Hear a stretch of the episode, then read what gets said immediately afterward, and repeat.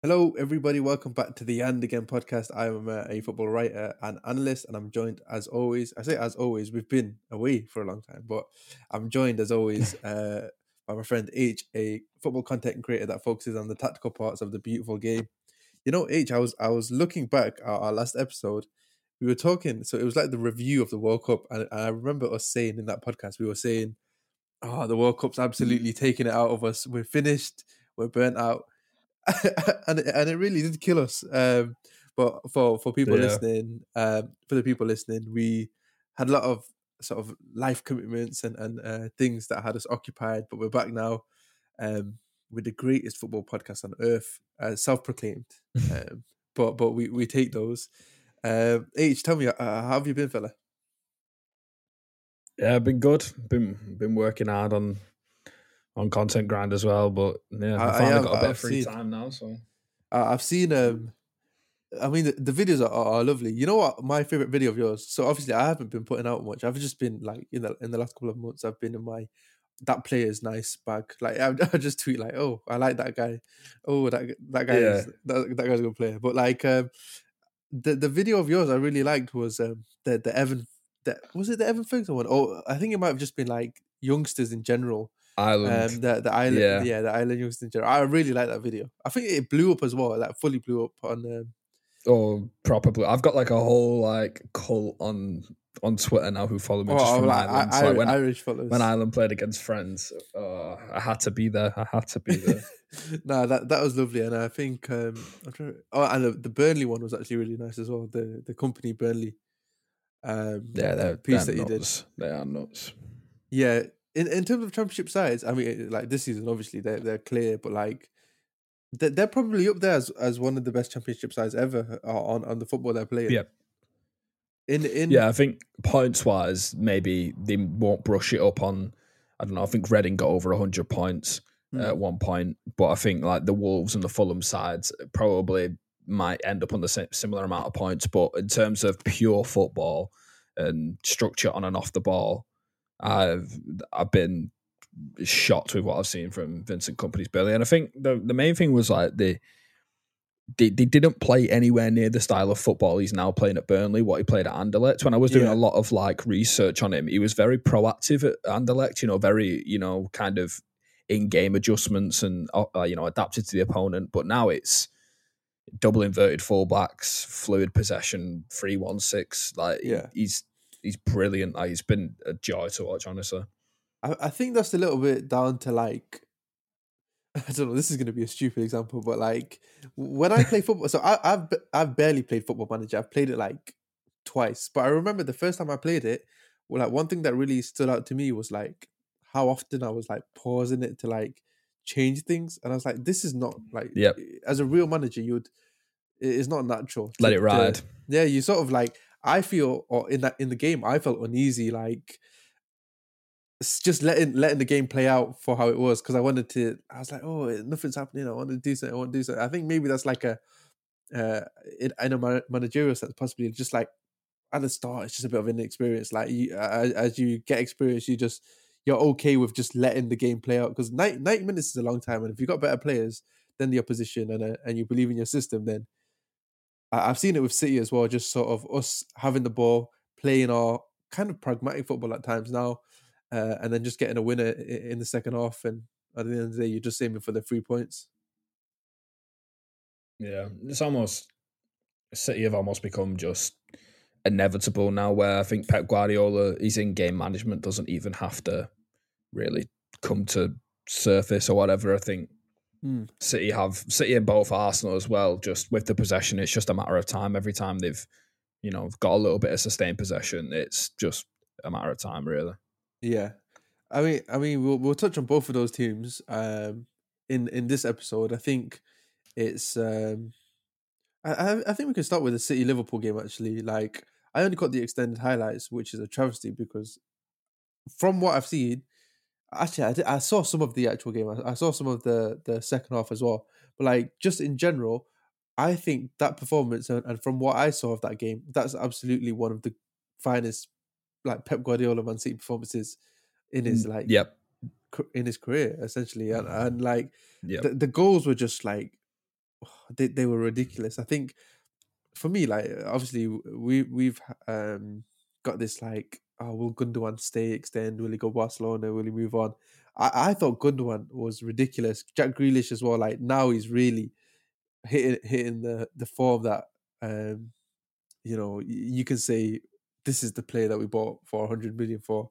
Yeah. Um yeah and, and just in general I, I can't point anyone out and say they were like oh that player wasn't good. I think it was it was sort of a perfect game all around yeah I feel A city have just like I've quite enjoyed like Pep Guardiola tinkering a little bit, like because it's you know some of the lineups he's been putting out. It, you look at him and you go, well, how are City going to line up this week? You know, yeah. and like John Stones coming into midfield for that for that game. Honestly, one of the best centre halves on it. Mate, he's he is ridiculous. I I've never seen I've never seen a player get underrated because they're English. Yeah, like if he oh he's I think so I think good. it's sort of I think it's sort of down to the fact that he was he was error prone at the beginning of his career. I would say like yeah that stigma is kind of stuck, and I've mentioned this uh, to other people as well. But like when mm. you're um when you're I don't know. I, I think like to get universally rated is more of a, a Champions League thing, and City have obviously like fell yeah. short a couple of times in the Champions League.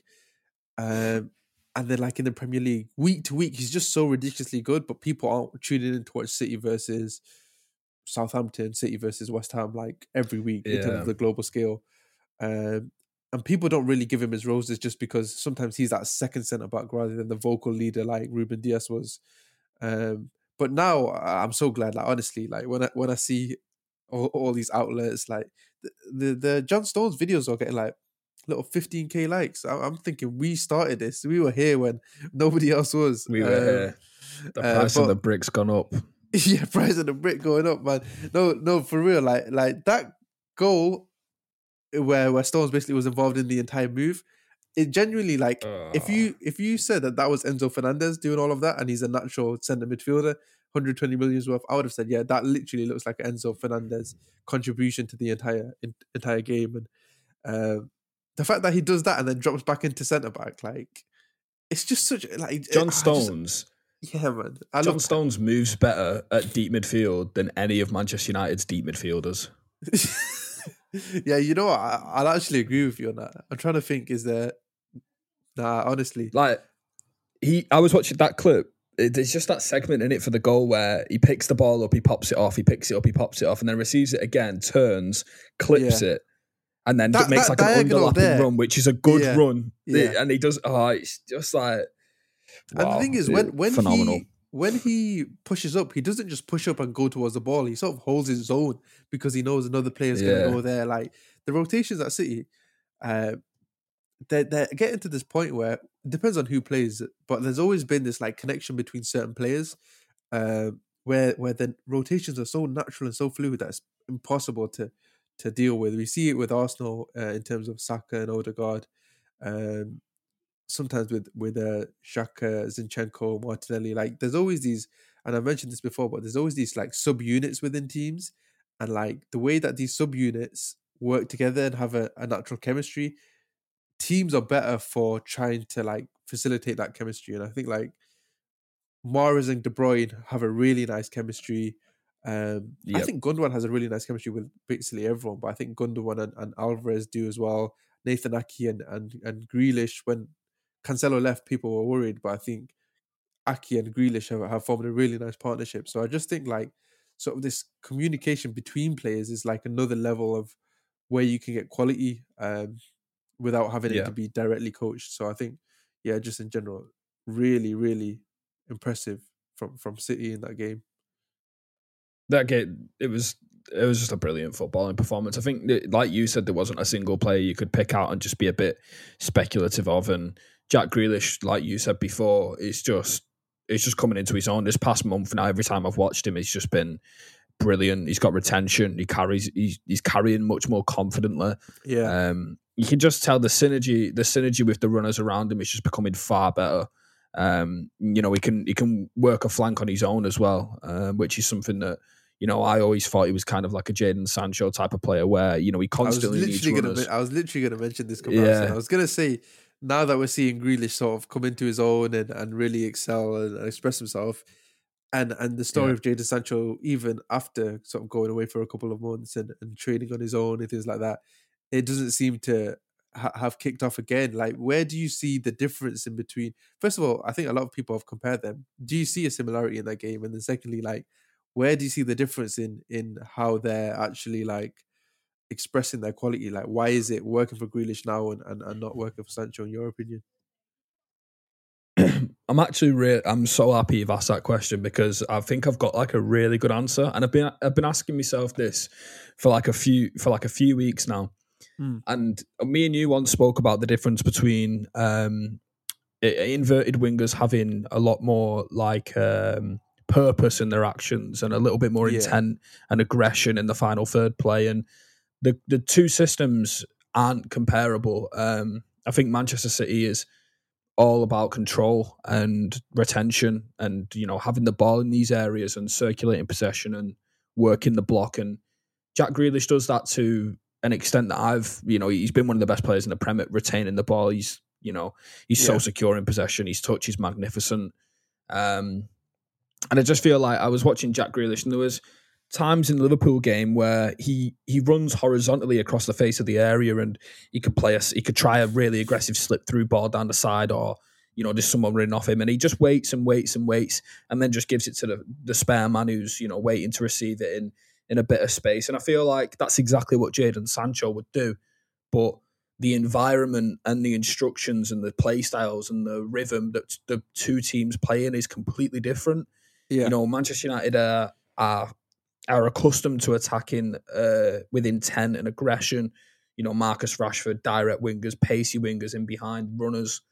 And I feel like the the type of profile that Jadon Sancho is right now is it's it's not a bad profile. Like this is this is something that he's not a bad player, but Yeah. the environment and the current situation of Manchester United as a as a footballing team doesn't suit the profile that he is. Whereas a team like Manchester City, who is all about retention and creation and you know sustention of pressure, um, he is Jack Grealish is one of the best in the world at doing that.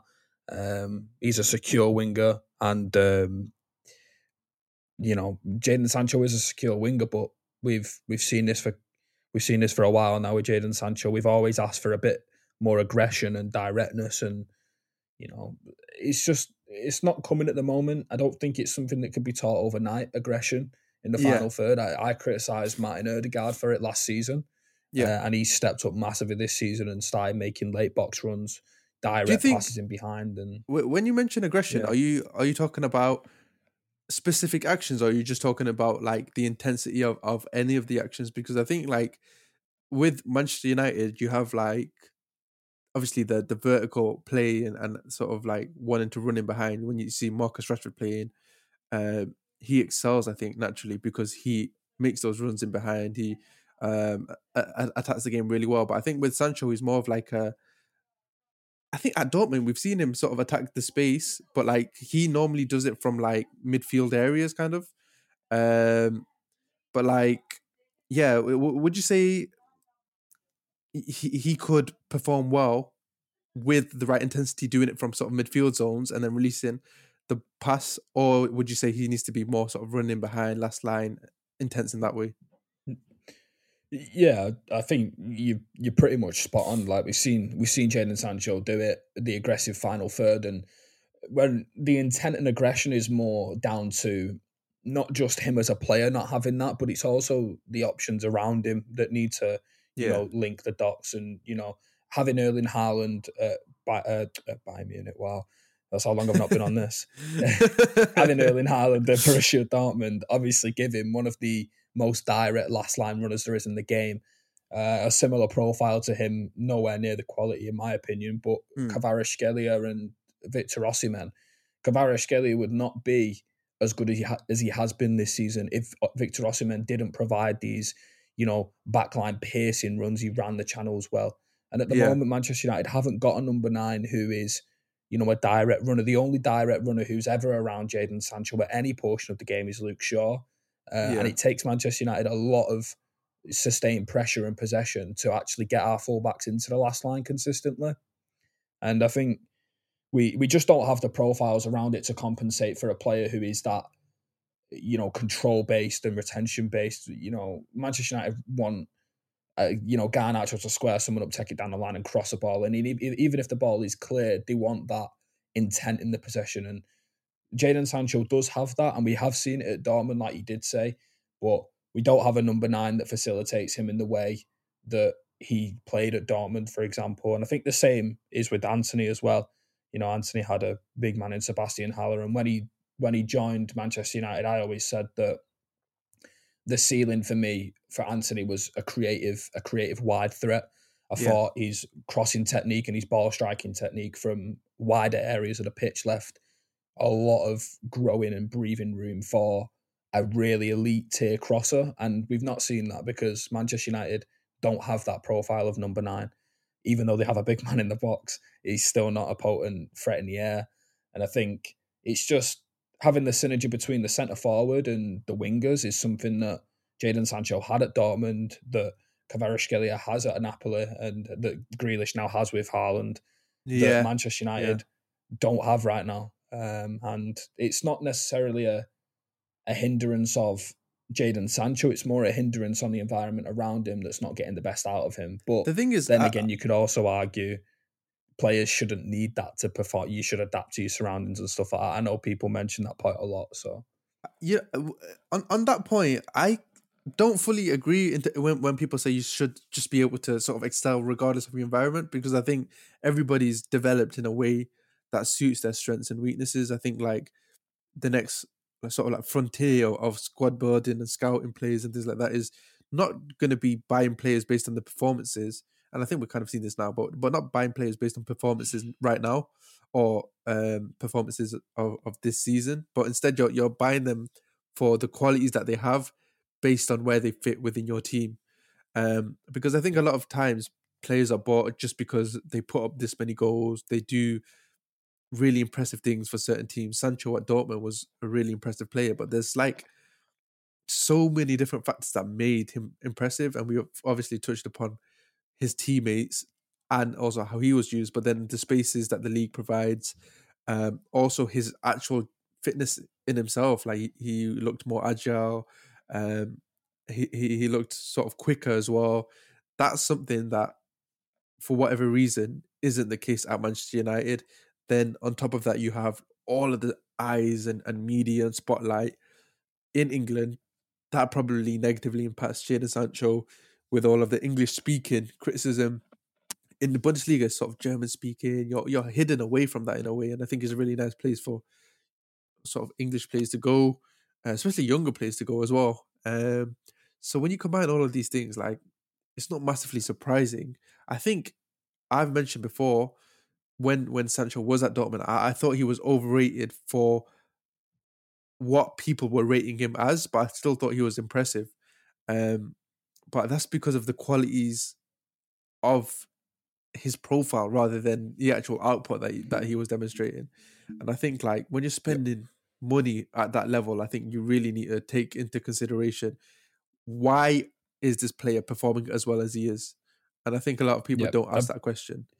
Um, that is so spot. Like we talk about profiling players correctly, but that also comes into the you know the frame of profiling is the the environment that they're in, the players they're working with, the players that are around yeah. them at all times.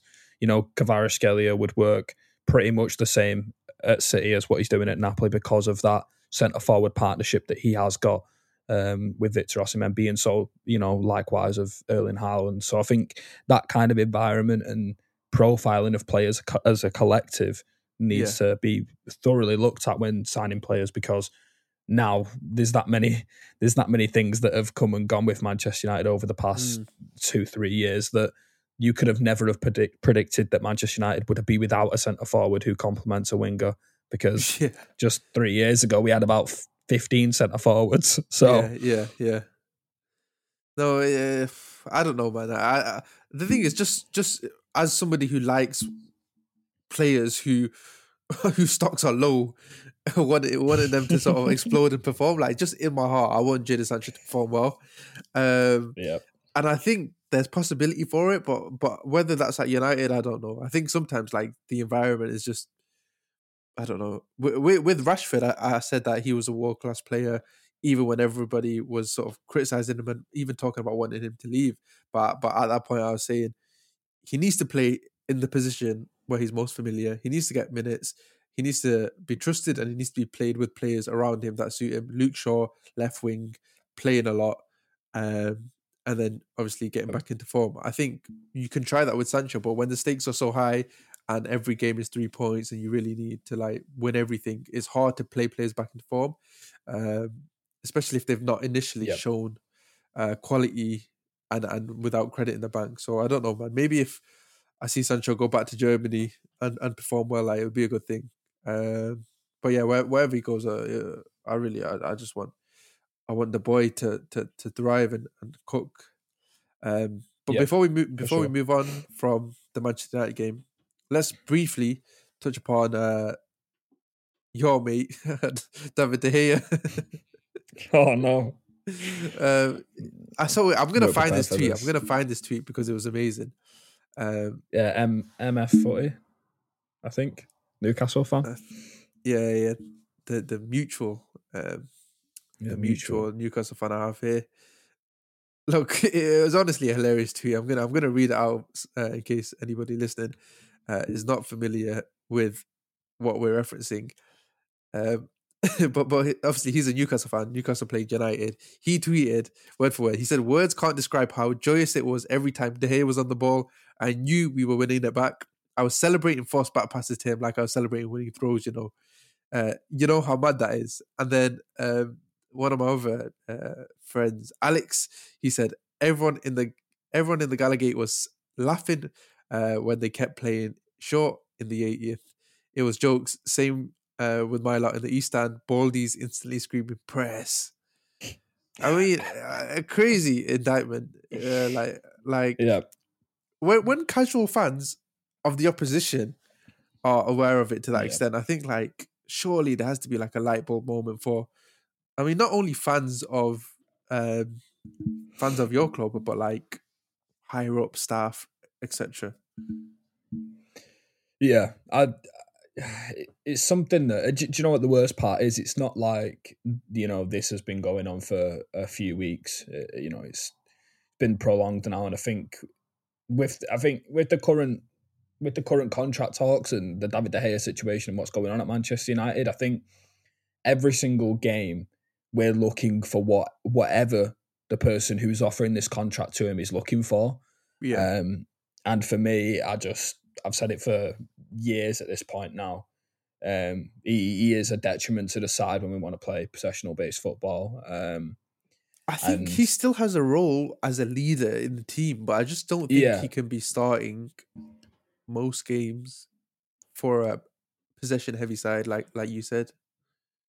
Yeah, th- I understand the because he's been at the club for well over well, oh, he's been been at the club for a decade now, uh, Mm. eleven years, I think, actually. So I think there is there is understand it's understandable why he wants to keep David De Gea around for them reasons. You know, he knows the club in and out. He, he's come out numerous times and said he likes it in Manchester now. Um, but um, he's he's he's probably I think he is actually the most expensive player in the Premier League, getting paid per week, and he's a player who I mean, I, at that point, I wouldn't want to leave either, if we're being honest. Yeah, I know. I, I respect the hustle, man. I respect the hustle. I mean, he does that. That game for me yesterday was almost like not only an eye opener, but I think after the international break, I forgot how bad we were at playing out. Yeah, And I even tweeted this under Trust the Sancho. He even tweeted it under his tweet, basically saying that every every successful pass he makes, it feels like it's still the wrong pass. He's playing Mm. passes to people on their weaker foot. He's playing passes in stupid angles. He's playing passes on the weaker side. He's not playing it in front of them to step up onto it. He just wants the ball away from his feet as soon as possible, and he knows he knows he can't trust himself on the ball. So he just, as soon as the press is stepped up onto him, he just goes. And Jacob Murphy is literally just his second on an interview saying that we knew straight from the off to press the keeper.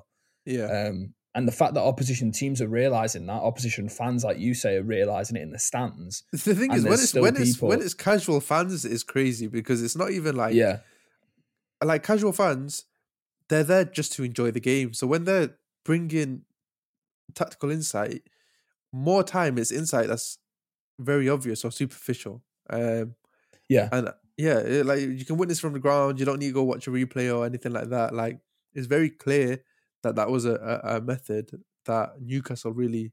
I mean, Newcastle are a pressing team in general, but I think like it was clear if you compare, for, Yeah. for example, the Arsenal game where Arsenal against that ridiculous Newcastle press still managed to play out somehow, um, compared to United who who completely struggled. I think like is is bizarre, and and we've seen we've seen early in the season, and we've commended Ten Hag's adaptability to to play to his players' profiles and, and weaknesses and strengths. Um, I'm I'm wondering why maybe that hasn't been the case, um, or at least it wasn't the case against Newcastle. Um, yeah. but, but I'm not sure. It's his worst tactical performance I've seen as a coach uh, so far at Manchester United. I would probably say. Yeah. Um, the thing is, I, I can just forgive him think- for the injuries, but even then, like I think yeah, having having McTominay in ten, having De Gea want to Yeah. play short. I don't know, and Yeah, then and then just we taking had no Antony, taking Antony off as well, who was who wasn't amazing, but who, The best who had had had retention in his game and looked, Yeah. looked decent relative to to the game as well. So it was an interesting. yeah. I, I, I just didn't. I just didn't like the game plan. I think the first half, he, he, he like he's he's really he's really faffing around with Bruno a lot to try and get him in deeper positions to to launch these longer balls in behind in transition. yeah, But what we're currently facing is the problem that we can't buy the first line of press. And when you go into St. James's after the international break, you know, you know you're going to get pressed off the park. And the fact that we didn't have, you know, a plan B to what was quite obviously going to happen it is the scary thing. And, yeah, you know, even when we worked out of the press, we weren't working out of the press in, you know, in nice, you know, little patterns and shapes. We were we were knocking it down the line. We were trying to win second balls, and I understand that you can't really go long against Newcastle. It, ironically, that's what was done with us the entire of the game. But it, it's just it was hard to watch. I think you know you can you can talk about the injuries and stuff, but if I'm being honest, Casemiro would have probably made a little bit of an improvement in that game because Yeah. he's a natural number six, but he wouldn't have dropped the shoulder Regressed, and you yeah. know, yeah, he's not that guy. And I we're, think we're seriously looking a, at Manchester Casemiro's, United. Car- being- Casemiro's sorry, a tidy passer, but like he's a tidy passer when he's facing the game rather than receiving it under that, pressure. Um, Yep. yeah, I, I think I can sympathize a little bit with with Ten Hag and, and Manchester United just because he doesn't have his pieces right now, and like he's been making things work with a a squad Yeah. that ha- has a lot of holes within it. But like I think, yeah, I mean th- that game was, I don't know, that game was poor. And, and you mentioned United sort of launching direct balls quite often. I think even when you're going to do that against a team that's trying to jump on you, if you don't have the quality at the back to shift the angle a little bit or or sort of bait the opposition into certain areas before playing that pass, I think it's sort of a bit it's a bit weak. I think Manchester City what Manchester City did real really well was like um sort of bait Liverpool and manipulate the angles and, and Salah and a couple of the other players tried to jump on City's defense. City managed to pass around them and then we did go long at times, but when we went long, Yeah. there was so much space to go long into because we'd created the angle for us. Um, so I do think it's just sort of like a, a transition between the two sides, sort of similar to like how if Spurs get an attacking manager, how they'll have to transition away from this pragmatic side, I- and then that teething period is awful for for any coach really. Yeah, there was just problem. I think it it looks strange because on the eye, it looks like Manchester United commit quite a few bodies into their own half to try and get really like cemented uh, possession. But when we can't force the ball long, or when we can't pass the ball short, we can't play out from the back. We force the ball long, and it's almost like we've still got no bodies in the forward areas, even though we've like Yeah, e- even though we've only got five players playing out in like a four-one or a two-three or whatever. it- yeah, we just feel like we have no bodies in, in the final third. I think Sabitzer was really poor. Um, and, you know, he's a player I was really excited about at Manchester United. And I've still, obviously, very minimal game time so far. But just uh, the mid the midfield was completely skewed. We rotated it in the second half um, and shuffled the pack and stuff. And I get we still are missing two of the starting midfielders, but the personnel still with them midfielders there is nowhere near, and you know nowhere near Manchester City's or Arsenal's. Yeah, Um, we've only really got maybe two players who are 100% comfortable in playing out the back in the back five, and that'd probably be Who's- Lisandro Martinez oh, Shaw, and Luke Shaw Shaw. and Lisandro. Yeah. I think Yeah. Martinez gets put in very, very, very sticky situations on the Mm. ball, but he's that agile and his hips like turn that fast that he can almost just dance his way out of when he's getting pressed. Yeah, and that a like our golden ticket out of the press. Yeah, it's like our golden ticket out of the press, but we only get two of them a game. If the balls work to the right hand side, it's getting hoofed into the channel and we're losing it on the second ball. Yeah, And that's just a problem that we've not only just faced on Sunday, but we play Brentford on Wednesday, Mm. and they're gonna press the life out of us. And I just don't see at the moment for Manchester United how how they will adapt to playing out from the back because what I've seen so far from Manchester United is an inability to consistently beat the press. So You I just what? don't I- get I- why every team isn't just going, we can do this, you know? I think I think the Rashford fac- factor just puts some teams off a little bit, which is fair enough. Yeah, but like, Definitely. I th- I think really, Eriksen is such a such a big miss in in that midfield, Mm. um, just for his his quality to drop deep and, and just get his foot on the ball and he he He has shows like technical, he he, shows he really well. technical like- ability. Yeah, Yeah, he sh- he shows for the ball in areas which I actually like the, the ball to be played into. Like he, he even joins into the back two sometimes, and like Mm. that sort of intelligence and that sort of like you know pacing of himself throughout the game is is something that we we genuinely just miss because right now we've not got a, a single natural number six in the squad. yeah, Um, I don't know how long Casemiro's out for again, but you know it's it's it's a problem. It's a problem, and I just don't see how we're actually going to go in in the home games. I understand people uh, like teams going with a bit more conservative of an approach, yeah, but when we go away to grounds, it's like any team has the confidence now to press us, and Mm. you're seeing it week in week out that if you get five against their five, you're a man or two up because two of our players cannot do it. So yeah, it's it- there's a blueprint there that Newcastle have set for for teams who want to want to get three points at their own ground against Manchester United. And yeah, you do have to be f- scared of Marcus Rashford over the top, but if you can pin them in and suppress them to long balls into the channels, then there's a there's a yeah. really Especially if really you have like high line defenders that are are like Yeah, physical and, and, and willing to, to win that pass and like a sweeping keeper behind. I think I think I don't know. I I- think like Ten Ten Hag season's been impressive. I think it's just like a really awkward uh, with the. I think you have like nine games this this coming month as well. Like this month. Yeah, crazy. It's so crazy. we have played Uh, we have played a ridiculous amount. Yeah, and then um, yeah, so w- with the injuries and like I can't I can't really excuse that game there, but I think just in general, uh, Newcastle are top side in, in and of themselves. Um, so it's, Yeah. it's just one of those ones. It'll be Uh, interesting to see how we actually adapt going forward because we're gonna need to. Yeah, and the, and the thing is with with Ten Hag sides, there's always like a tweak or a, or a, or a shift that that might be novel or unexpected. Um, so Yep. I'm interested in that. It's not sort of like a, a blueprint side all of the time. Um, Yeah. but we'll we'll, we'll move on and, and chat about probably the biggest story of the week, I'd say, um, and, and that's Graham Potter's sacking. Um, Yeah. I, honestly, I feel so sad for him, man. I genuinely, I feel sad Yeah, for him. Uh, top coach, man. Top coach. he is, but but so, so there are a few things watching that Chelsea side that Chelsea stint that like made me aware to uh, in in terms of Potter's like weaknesses that I hadn't genuinely noticed uh, when he was at Brighton. Um, Yeah. sort of like the rigidity in his players. I think like positional play is fine, and I'm not asking for like the left winger to go and dribble in right eight zones or or be completely free and and non-positional. But I think like with with Potter sides, there's minimal rotations even between the the positional areas. I think like we yeah, saw it's it. quite strict.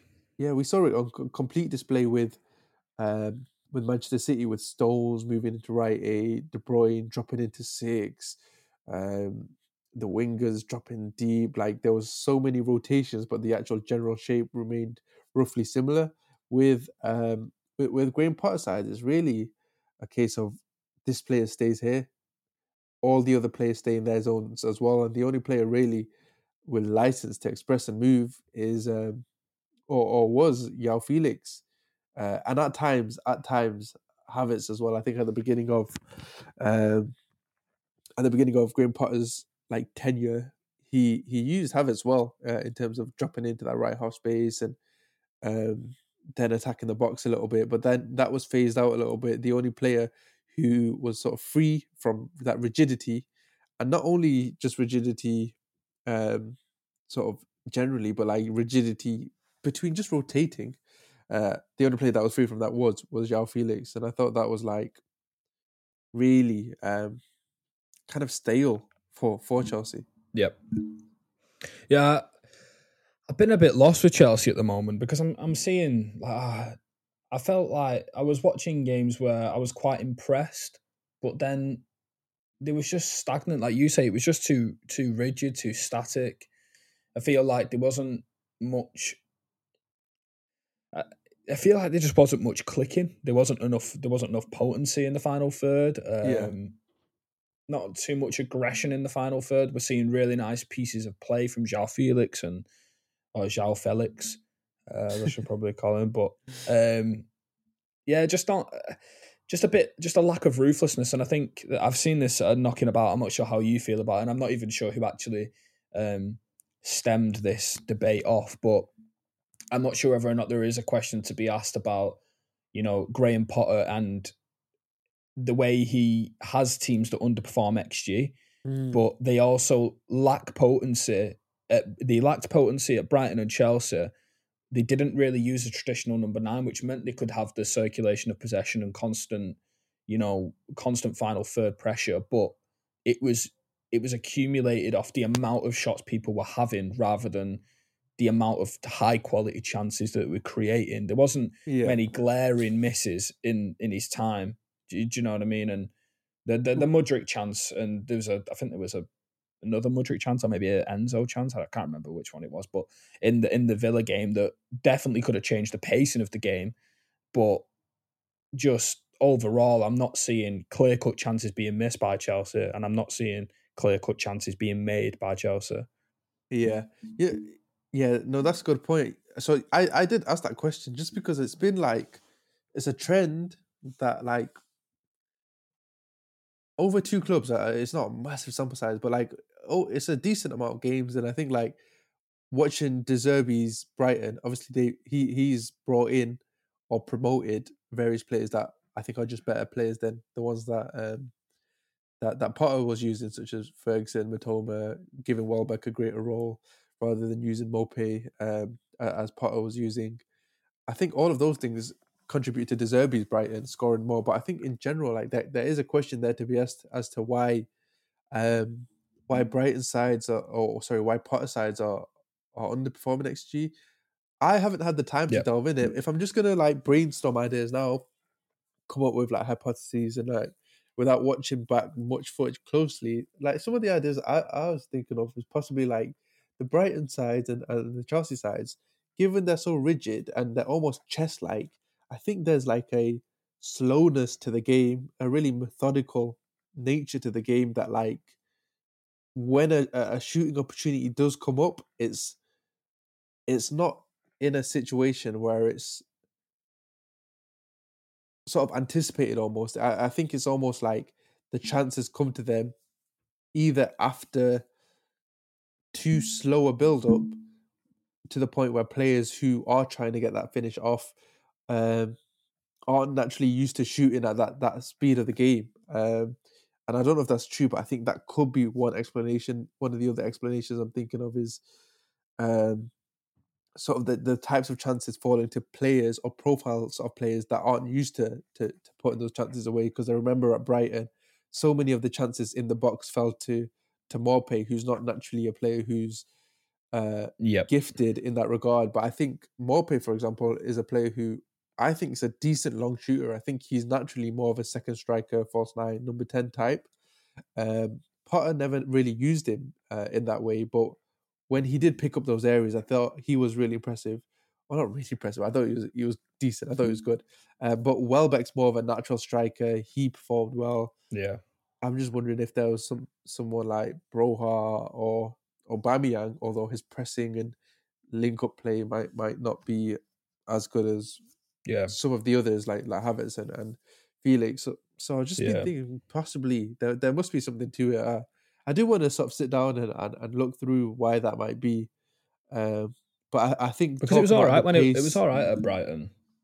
Yeah, because he he wasn't there wasn't pressure on results if that makes sense like you you're pre- you're almost pressured on you good the good football you can produce and if you look on it in the eye at Chelsea it's not been ridiculously bad football it's just been stagnant football static so football stale. where at Brighton yeah where at Brighton it's viewed a lot more as we've got 70% of the ball here like we're, we're, we're going toe to toe you know we're, we're, we're piling pressure and think yeah, and, and for a Chelsea, it's mid-table side, like a draw is a good result. Like a fair yeah, exactly. So you, times, yeah, so- they have control over games at Brighton, which they necessarily don't need to go and get three points in. Whereas at Chelsea, he needs to control games and win games, and Yeah. it it felt like they had control in patches. They weren't able to convert chances, and they were far too exposed in transition. And um, yeah, I don't know. I, I've seen some really good things in at the start of his tenure. I've, that Salzburg game, I think it actually was a draw, was one of the best performances, probably the best performance he actually produced from a coaching standpoint at Chelsea. Hmm. Um, you know, use Sterling in that in that Cucurella sort of role where he dropped into the left back zones almost, and I, I honestly Um, think like Sterling. So so he he's been injured for a lot of of um, Potter's time, there's his goal scorer. but that, that's really like his. Like I, I think so. So it's really annoyed me that that people are like really critical of Sterling this season when I think he's been one of Chelsea's best players, um, just because he makes things happen and he's one of their best creators and one of their best scorers. So in a in a team devoid of both of those things, people are complaining he's not scoring enough, but he has to be the creator, and people are, are complaining that he's not creating enough, but there's nobody who's putting away some of his chances. So I think it's really harsh to criticize him for that. But I think when he has played, for example, in the Dortmund game, in the Salzburg game, um, there's a game sort of recently, just before he got injured. I thought he was impressive in that game as well. Um, Yeah, he But was like- really good against Dortmund. I really enjoyed his performance. Yeah, so- really really good. in general, I think like a player like that is somebody who's going to give you that spark and that movement and that ability to change a game in such a rigid system. I think with players like, um, I don't know who, like with with, with Havertz, for example, he's not going to move the needle. Um, just staying within a specific area. I think Sterling's able to thrive in that specific zone. I think I would have expected more from Mudryk, but he hasn't been called upon a lot. Um, and yeah, there's just I think there's just a couple of profile issues in the side. I think with James playing centre Yeah. back more often uh, than I would have liked to see him there, given how good he is creatively and um, Yeah, with his ball striking. I think they kind.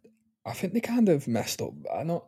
I don't know how you feel on this situation. I think they kind of messed up selling Jorginho. I. I don't know. Like.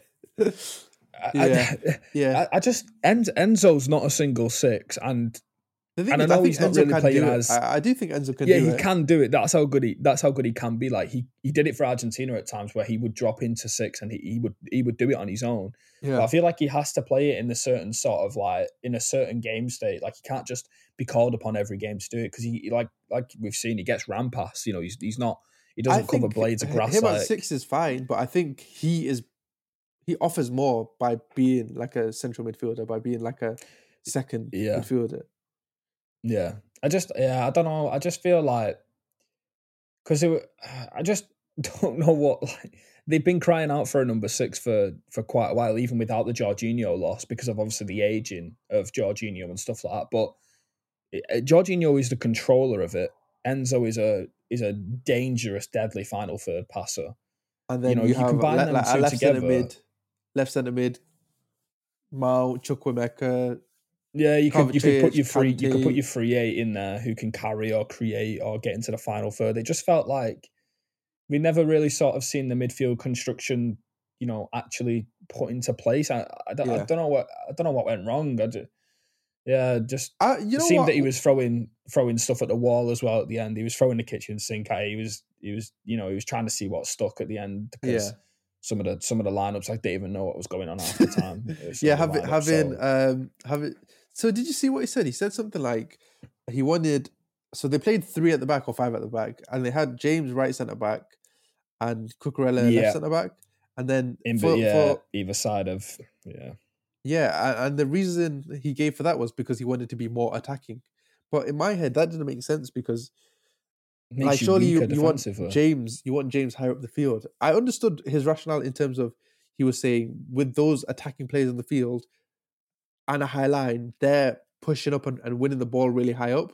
So even sort of your furthest back players are contributing in some sort of way to the attack, but they're not in their Mhm. best in their best zones. I think Cucurella is a yeah, natural left centre back of a three. But I think with James, yeah like, he is. he, he's impressive, but I don't want him in the first line. I- I'd rather have James in and around the box. I'd rather have him in the opposition Yeah. box than have him right centre Yeah. back of a three. He could be further away from impacting the game. Yeah, yeah. Like, Um, which it just depends on the team, but I think if you have possession, you, you want James really affecting the attack. So I think like yeah.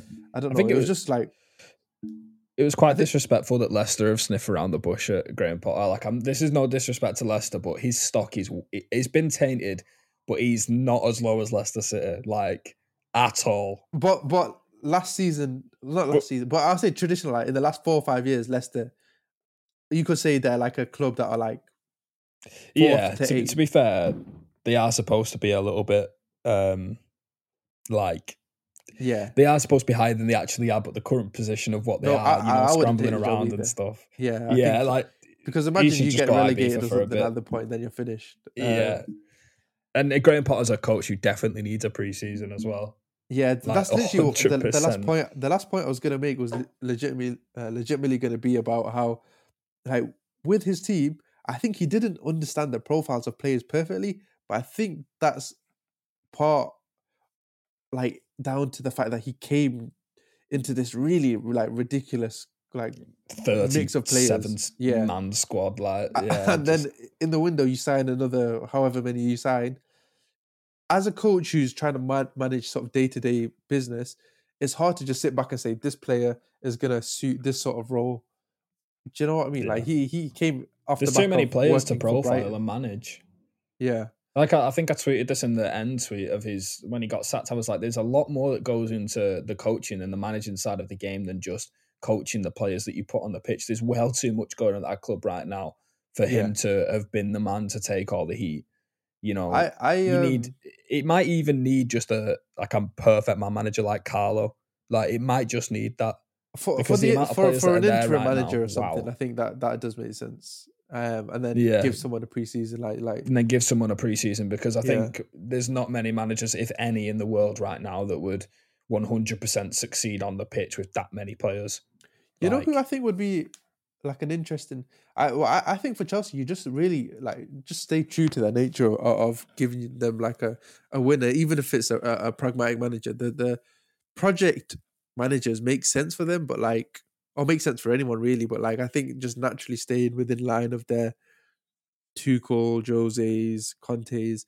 I Yeah. think like Tuchel was honestly like it, it's fumbling the bag. It's, a, it's uh, like crazy looking back on it, isn't it? Yeah, it's impossible because he had that pragmatism and he loved Chelsea and he was tactically like, like novel, like game, like he he was tactically brilliant. yeah, like he'd come up with new solutions, like genuinely ridiculous. Um, That interview he did, by the way, at Bayern, nuts. yeah, the the one the like pitch side one one. after the game. Yeah, yeah, Yeah, yeah. diagonal half spaces. I did. I didn't Never share it. I was trying to your life, gatekeep it. I was trying to gatekeep the interview, and, and people start retweeting it. I was Yeah. like, fair um, I was like, I want to, I want to say something on this myself, but I want to steal some of these ideas. Um, but no, that was lovely. I might retweet it now that I've, I've, I've mentioned this. Um, Yeah, is what I it think is. Someone big quote tweeted it now, so yeah, I, th- I think, I think John, uh, John McKenzie uh, shared it. yeah, well. that's the one. Yeah, that's who it was. Tim, yeah, yeah. It was really good though, honestly. Like uh, I Yeah. posted a clip from it as well. But um, yeah, we'll we'll see who they get. Um, I'm gonna tap Should into Nagelsmann, some some really. It should be. I think it will be Nagelsmann. yeah, Um, it should be. Yeah, and we'll see what we'll see what happens with that. The thing is, he is experimental anyway, and and and he is a young guy as Yeah. well. So I think he I think he's a better He's he's tactician. very aggressive as well. yeah. I think he's a better tactician than, Like than, he was uh, one of Potter though. yeah. I think he was one of the first managers to actually fully use a three one six in game. I'm pretty Yeah. sure I think that he was like, the one who was committing the six bodies into the last line more. I wonder what's going to be next. Three one six, little little two one seven. Two one seven. Two one You know what- you know what I thought? Uh, we need to wrap this up, but but you know what I thought? I thought um, w- like a, a one three a one three six. Yeah, right, right. We don't have enough time to talk about this, but it's literally right. It's literally the two three five, the inverted pyramid, but it's just got one at the base instead of two. Yeah. Well, I, I tweeted Yeah. this at like 4 a.m. one time, like a couple of months ago, and then guys were saying, What the hell are you on about? But I was thinking, like, imagine if you have like a real, like, like a John Stones type, or like somebody who's just amazing, like a like a quarterback type. The first It'd just be like playing a a libero or a sweeper. yeah, it's, it's but legitimately playing a him on the again. halfway line, Yes. and then yeah, Yeah. yeah, and it's like yeah, really, first. but but I think the wide players, so the the guys on the end of the six, they would almost drop in as like they could drop in really deep. Yeah, Do you know what I mean? And then like yeah, there's so many To pick the possibilities, but ball, I think that's like a, a new, a new sort of like a shape or whatever. I think there's so many possibilities with that. But if we talk about that, this podcast would not end. So we'll wrap it would up. not end. Um, thank you so much, H, for joining me as per. Um, we are back. Anytime. we, we will be back um, every week. Um, but yeah, thank you so much for listening on whatever platform you are listening on. Uh, give us a follow, give us a five star rating. Uh, it's very much appreciated. And obviously, if you have any questions, any opinions, any suggestions for topics or guests, at us at um, and again podcast on Twitter, and you can find both mine and H's socials there as well. Thanks.